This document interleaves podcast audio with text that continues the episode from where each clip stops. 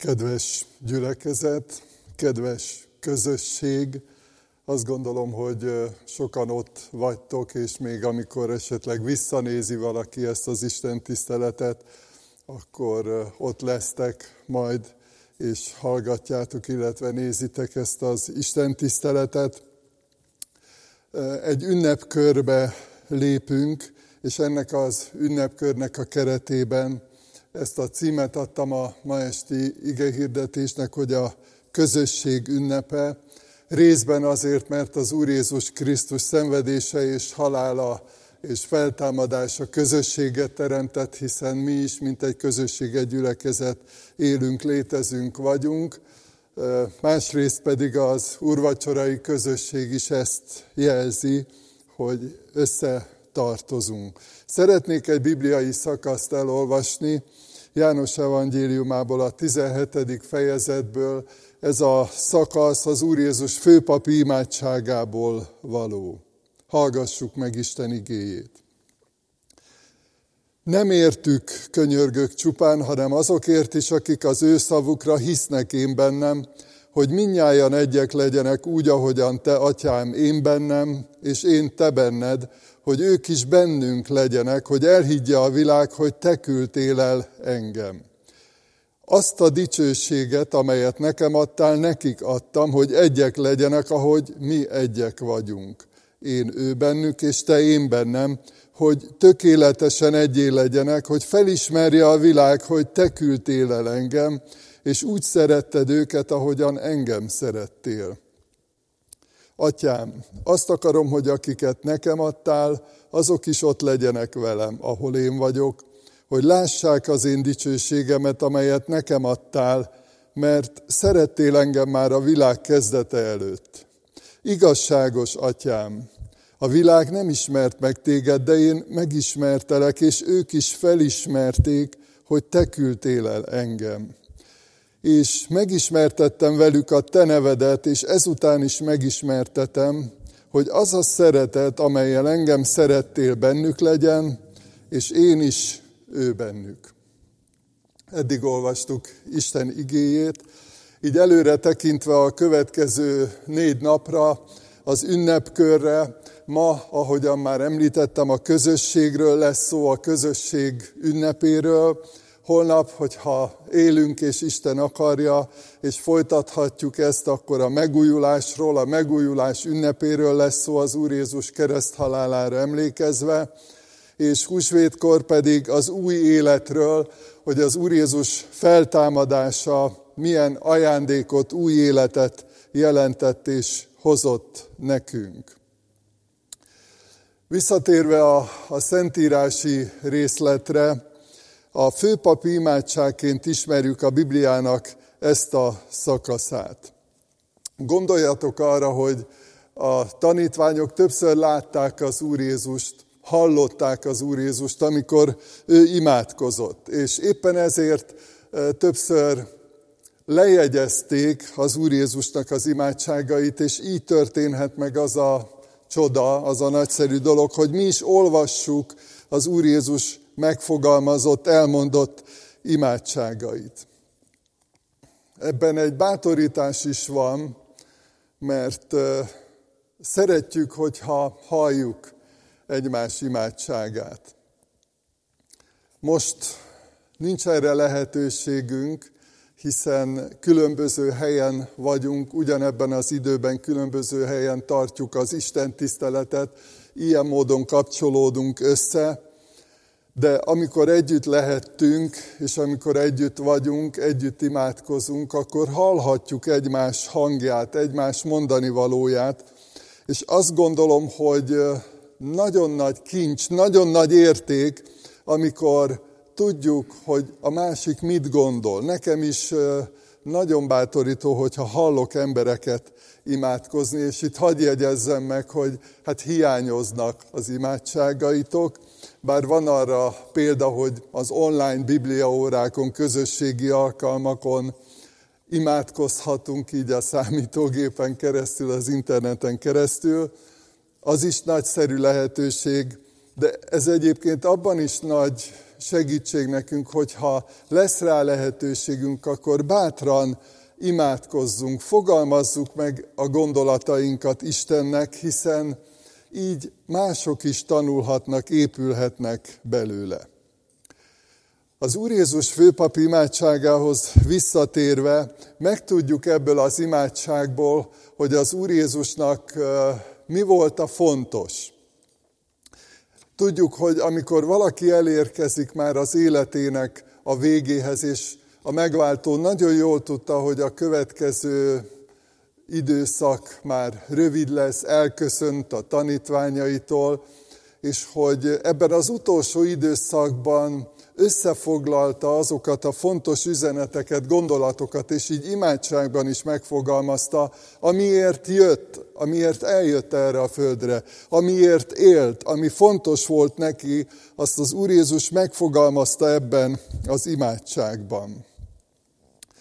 Röviden összefoglalva, a tanítványok egységért imádkozott.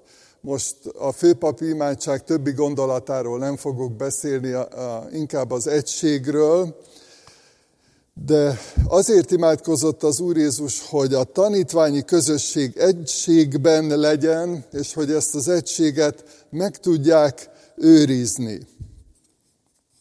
Az első dolog, amit szeretnék így bátorításul elmondani, hogy amikor a tanítványok egységért imádkozik, akkor van ebben egy olyan üzenet, egy olyan elem, egy olyan gondolat, ami nagyon biztató nekünk. Azt mondta az Úr Jézus ebben az imádságban, hogy nem értük könyörgök csupán, hanem azokért is, akik az ő szavukra hisznek én bennem. Bevonja ebbe a közösségbe nem csak azokat a tanítványokat, akik ott voltak körülötte, hanem azokat is, akik majd az ő szavukra hinni fognak. Itt akár családtagokra gondolhatunk, a gyermekeikre, az unokáikra, akár azokra, akiket még nem is ismertek, hanem ahogy jártak a világban, vagy járni fognak, hogyha arra az időszakra gondolunk, hirdetik az evangéliumot, meghallják az emberek, megtérnek. Az Úr Jézus már azokért is imádkozott, akik majd megtérnek az ő bizonságtételükre, és ez azért is nagyon biztató, mert hogy valahol ilyen értelemben mindannyian benne vagyunk ebben a csodában. Az Úr Jézus imádkozott már értünk is 2000 évvel ezelőtt. És gondoljunk arra, hogy imádkozik már a mi gyermekeinkért, unokáinkért, a barátainkért, azokért, akiknek bizonságot teszünk, akiknek szeretnénk bemutatni, átadni a hitet, Isten szeretetét. Ebben egy nagyon fontos üzenet van, hogy Jézus Krisztusnak fontosak vagyunk. És fontosak azok is az Úr Jézusnak, akiket mi szeretünk, akikhez mi megyünk, akikkel mi beszélgetünk, akiknek szeretnénk átadni a jó hírt, az örömhírt. Fontosak a családtagjaink, mert szereti őket is. Nagyon bátorító, hogy az Úr Jézus így imádkozott a tanítványokért és azokért, akik majd hinni fognak. A filippi börtönőrnek mondta Pál apostol, higgy az Úr Jézusban, és üdvözülsz mind a te házad népe. Gondoljatok arra, milyen biztató volt ez az üzenet, ez a felhívás, hogy higgy az Úr Jézusban, és ez hatással lesz másokra is, üdvösséghez jutnak. Azt tudjuk, hogy ezekben az időszakban, a nehéz időszakban, amiben benne vagyunk a járvány miatt, azt gondolom, hogy még gyakrabban eszünkbe jut, hogy mi lesz a gyermekeinkkel, mi lesz azokkal, akik utánunk következnek, utánunk jönnek. Szeretünk élni, és azt is szeretnénk, hogyha ők is szeretnének élni. De azt még jobban szeretnénk, hogyha Krisztust szeretnék. És szeretnénk, hogyha nekik is, akik utánunk jönnek, akiknek bizonságot teszünk, akiknek megvalljuk a hitünket, akik előtt példát szeretnénk mutatni, hogy ők is eljussanak az Úr Jézus megismerésére. Hatással van a hitünk, a hitvallásunk, a bizonságtételünk. A következő üzenet, amit ennek az igének az alapján szeretnék megfogalmazni, és annak a címnek a kibontásaként, hogy ez a közösségnek az ünnepe, de úgy is mondhatnám az egységnek az ünnepe, ahogy az Úr Jézus az utolsó vacsorán odahívta a tanítványokat, és abban a közösségben együtt voltak. Azt kérte ebben az imádságban az Úr Jézus, hogy mindnyájan egyek legyenek úgy, ahogyan te, Atyám, én bennem, és én te benned, hogy ők is bennünk legyenek. Az egység létező valóság. Nem mi találjuk ki, nem mi szervezzük meg, nem mi próbáljuk valahogy előteremteni, vagy megalkotni, vagy megteremteni, hanem van. Azt mondja az Úr Jézus ebben az imádságban, hogy úgy, ahogy Atyám, te és én egyek vagyunk. Ez egy létező egység, valóságos egység. Így is mondja a teológia, hogy egy lényegűek, az Atya, a Fiú, a Szentlélek valóságos egységben vannak. Ez azt jelenti, hogy közös a cél, ugyanaz a szemlélet, a gondolkozásmód, egy az akarat és a szeretet közösség. És nyilván nehéz emberi kifejezésekkel, emberi gondolatokkal megfogalmazni Istennek az egységét, az Atyának, a Fiúnak, a Szentléleknek az egységét. Küszködünk is ezzel, hogy tudunk erről a végtelen és tökéletes valóságról beszélni, vagy elmondani valamit, de a valóság, a tény az, hogy van, egység van. Akkor hogy lehetünk mi egymással egységben, mint tanítványok? Úgyhogy kapcsolódunk Istenhez. Igazi egység nincs Isten jelenlétén, Isten uralmán kívül. A tanítványok egysége az úgy történik, hogy mi a megtéréssel kapcsolódunk az örökkévaló Úrhoz, belépünk ebbe az egységbe, ennek az egységnek a valóságába, erőterébe, mert hogy az Úr Jézus behív minket. Ez az úrvacsora is erre egy fontos üzenetet tartalmaz, hogy jöjjetek Jézushoz, jöjjetek ebbe a közösségbe, jöjjetek ebbe a vacsorai közösségbe, úrvacsorai közösségbe. Néhány olyan gondolatot szeretnék, felhívást szeretnék itt megosztani veletek, ami segít ennek a megértésében. Gondoljatok arra, hogy az Úr Jézus hogy hívta az embereket a hitre, az élő Istenhez való visszatérésre. Azt mondta, jöjjetek én hozzám mindnyájan, akik megfáradtatok és megterheltettetek, és én nyugalmat adok nektek. Nem csupán egy valláshoz hívta őket, nem csupán egy rendezvényre, egy istentiszteletre, azt mondja, hogy hozzám jöjjetek, kapcsolódjatok hozzám, vagy a másik, kövess engem, vagy jöjjetek én utánam, kövessetek engem. Tanuljatok tőlem, azt mondja, hogy tanuljátok meg tőlem, hogy alázatos vagyok, tehát gyertek hozzám, beszéljük meg, kötődjetek, kapcsolódjatok hozzám. Vagy fogadjatok be engem. János evangélista így fogalmazza meg a hitre jutásnak a lényegét, hogy akik befogadták, azokat felhatalmazta arra, hogy Isten gyermekeivé legyenek mindazokat, akik hisznek az ő nevében.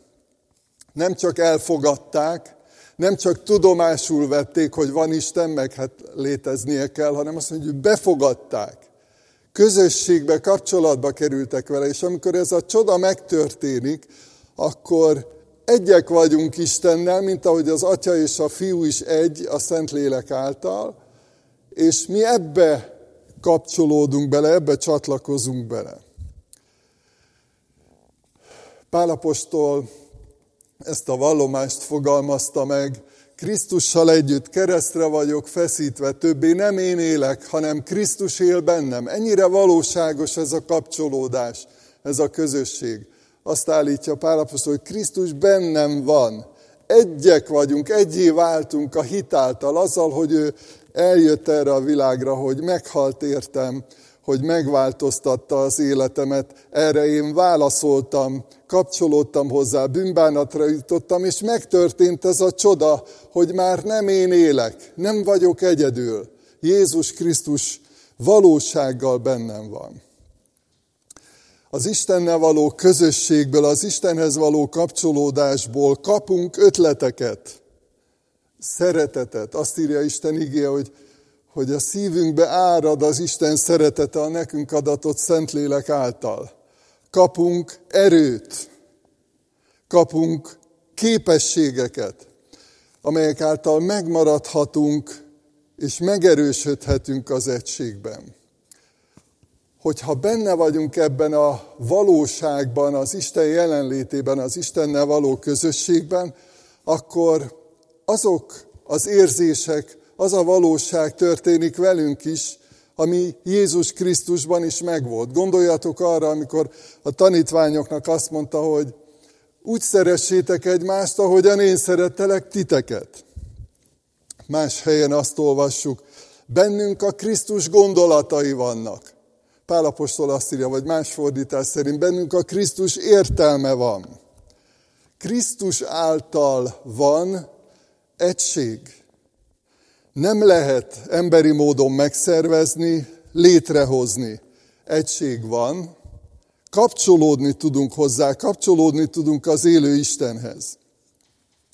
Az Úr Jézus meghívta a tanítványait erre a Páska vacsorára, amire ma is emlékezünk, az utolsó vacsorára, és mi ennek a gyakorlatát folytatjuk, hiszen az Úr Jézus mondta, hogy ezt cselekedjétek az én emlékezetemre. És ez a mai nap, ez a ma este is egy jó lehetőség arra, hogy meghalljuk a hívást, hogy minket is hív az Úr Jézus erre a vacsorára, erre a közösségre, erre a kapcsolódásra. Hogy telepedjünk le, hogy fogadjuk el ezt a meghívást, és maradjunk mellette, maradjunk ott, ne hagyjuk ott. Ne függetlenítsük magunkat, hanem ragaszkodjunk hozzá. Tehát egység van, mi kapcsolódni tudunk hozzá. Nem ünneprontásnak szánom, hanem a valóság miatt szeretnék a kísértésekről szólni, a széthúzás, illetve a szakadás kísértéséről. Nagyon szépeket gondolhatunk és mondhatunk az egységről, de be kell látni, hogy sokszor nincs egység a kereszténységben, a kereszténységen belül, keresztény közösségekben sem mindig van egység. Hogyha úgy érzi valaki, vagy úgy érzékeli, hogy mintha nem lenne egység, akkor a magyarázat erre az, hogy hát mert nincs. Nincs egység. Azért láttuk a történelemben is, nagyon sok példa volt arra, hogy milyen harcok, küzdelmek, háborúságok, ellenségeskedés volt a kereszténységen belül. És azért nincs egység, folytatva az előző gondolatot, mert hogy a Jézus Krisztushoz való kapcsolódással volt valami probléma. Egyszer egy ökumenikus imahéten pont rám jutott ez a téma, hogy beszéljek az egységről, a közösségről, vagy annak a hiányáról, vagy a problémáiról, a kísértéseiről. És hát el kellett mondanom, akkor is ott volt a szívemben, hogy hát a bűneink miatt nincs egység. Nem elég egy egyházhoz tartozni, nem elég, hogyha benne van a nevünk egy egyházi anyakönyvben, nem elég csupán egy szervezethez vagy egy intézményhez kapcsolódni. Az egység hiányának az oka az engedetlenség, a lázadás, a bűn. Nagyon találó ez a magyar kifejezés, hogy a bűn miatt idegenek vagyunk Isten számára. Nekünk is idegen az élő Isten, és az ő számára is idegenek vagyunk mi, vagy a másik ilyen találó szó az elhidegülés, amikor kihűl egy kapcsolat, amikor eltávolodunk, elszakadunk egymástól, amikor nem kell, amikor visszautasítja valaki az Isten szeretetét, az Isten igéjét, az Isten gondolatait. Egy bibliai igét, példát szeretnék mondani, amikor irigység, viszálykodás van köztetek, nem testiek vagytok-e, és ez a másik ige a Jakab leveléből pedig arra utal, hogy hol van ennek a gyökere. Azt mondja, hogy a tagjaitokban dúló önző kívánságok okozzák ezeket. Ezt a szakadozottságot, ezt az ellenségeskedést, ezt a klikkesedést, vagy bibliai szóval viszálykodást. Rossz az indíték, az irigység, az önzés, a hatalomvágya, a pénz imádata. Nagyon tanulságos, hogy amikor van valahol ilyen ellenségeskedés, vagy volt a történelemben, akkor általában megpróbálták leönteni, vagy megpróbáltuk, beszélhetünk így többes szám első szemében is őszinte bűnvallással, megpróbáltuk leönteni olyan mázzal, hogy hát másként gondolkodunk egy kicsit. Egymástól eltérő kultúrából jövünk, vagy különböző generációs feszültségek vannak. Szeretjük másra fogni. Nagyon nehéz azt mondani, hogy ha nincs egység, hogyha széthúzás van, ha irigység van, akkor az miattam van, miattunk van, emberek miatt, akik elhidegültünk az Istentől, akiknek nem fontos már az Isten igéje, az Isten szeretete. Tudom, hogy sokan tapasztaltátok a gyülekezetünkben is, és sok helyen a világban tapasztalható, hogy lehet, hogy különböző felekezetekben élünk, lehet, hogy van, amit másképp gyakorolunk, akár az úrvacsorai közösséget is, de hogyha Krisztus összeköt minket, akkor leomlanak ezek a falak.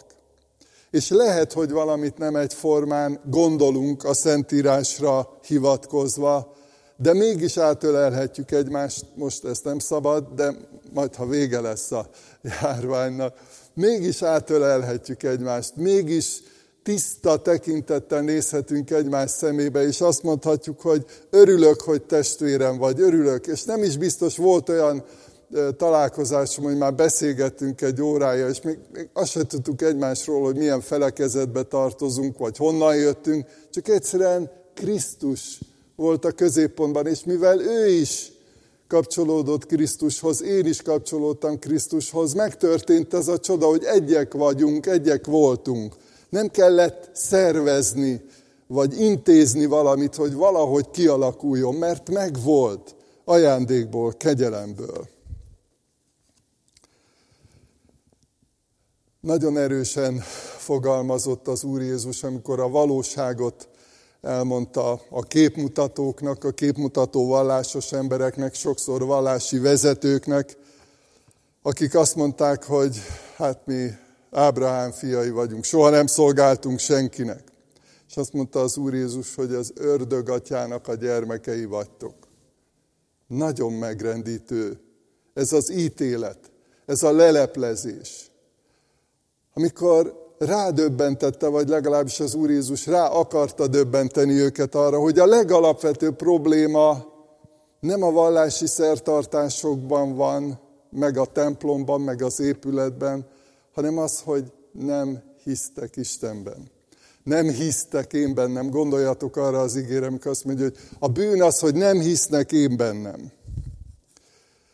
Az Úr Jézus azért jött erre a földre, és ma is erre emlékezünk, mert elveszettek és reménytelennek voltunk. Elveszettek és reménytelenek voltunk.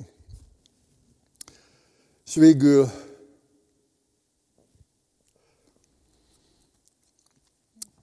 nagyon megrendítő a golgotai kereszt. Holnap emlékezünk az Úr Jézus keresztre feszítésére.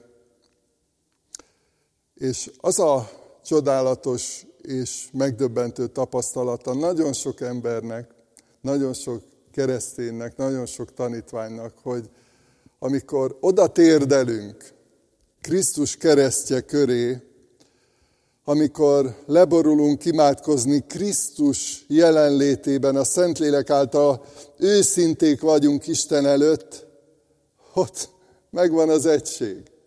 Krisztus keresztje azt teremti meg az egységet, Krisztus személye, Krisztus szeretete, hiszen szeretetből vállalta értünk a szenvedést és a halált. És az az ige, amit szeretnék átadni nektek végül, ő a mi békességünk, aki a két nemzetséget egyé tette, és az ő testében lebontotta az elválasztó falat, az ellenségeskedést. Megbékéltette mindkettőt egy testben az Istennel, miután a kereszt által megölte az ellenségeskedést önmagában. Csodálatos képek, nagyon jól kifejezi azt a valóságot, ami történt a Golgotai kereszten, hogy az Úr Jézus, amikor meghalt a bűneinkért, akkor megbékéltetett minket az Atyával, az örökkévaló Istennel, önmagával. Ugyanakkor egymással is megbékéltetett minket, békességre jutottunk. Most nem tudjuk megfogni egymás kezét, messze vagyunk több kilométerre, vagy esetleg több 10 kilométerre egymástól, de lelkünkben össze tudunk kapcsolódni, össze tudunk forni. Aki szeretne, otthon is letérdelhet, vagy akár úgy is dönthet, hogy ülve marad, vagy feláll a székből, a fotelból. De az a lényeg, hogy erre gondoljunk, hogy Krisztus halála nekünk életet hozott, az Istennel való megbékülést, és közösséget teremtett. Az emberi közösséget, ami van, ami létezik, amihez kapcsolódnunk kell. Imádjuk Jézust, most imádkozni fogok. Drága Istenünk, hálásak vagyunk azért, mert közösséget alkottál.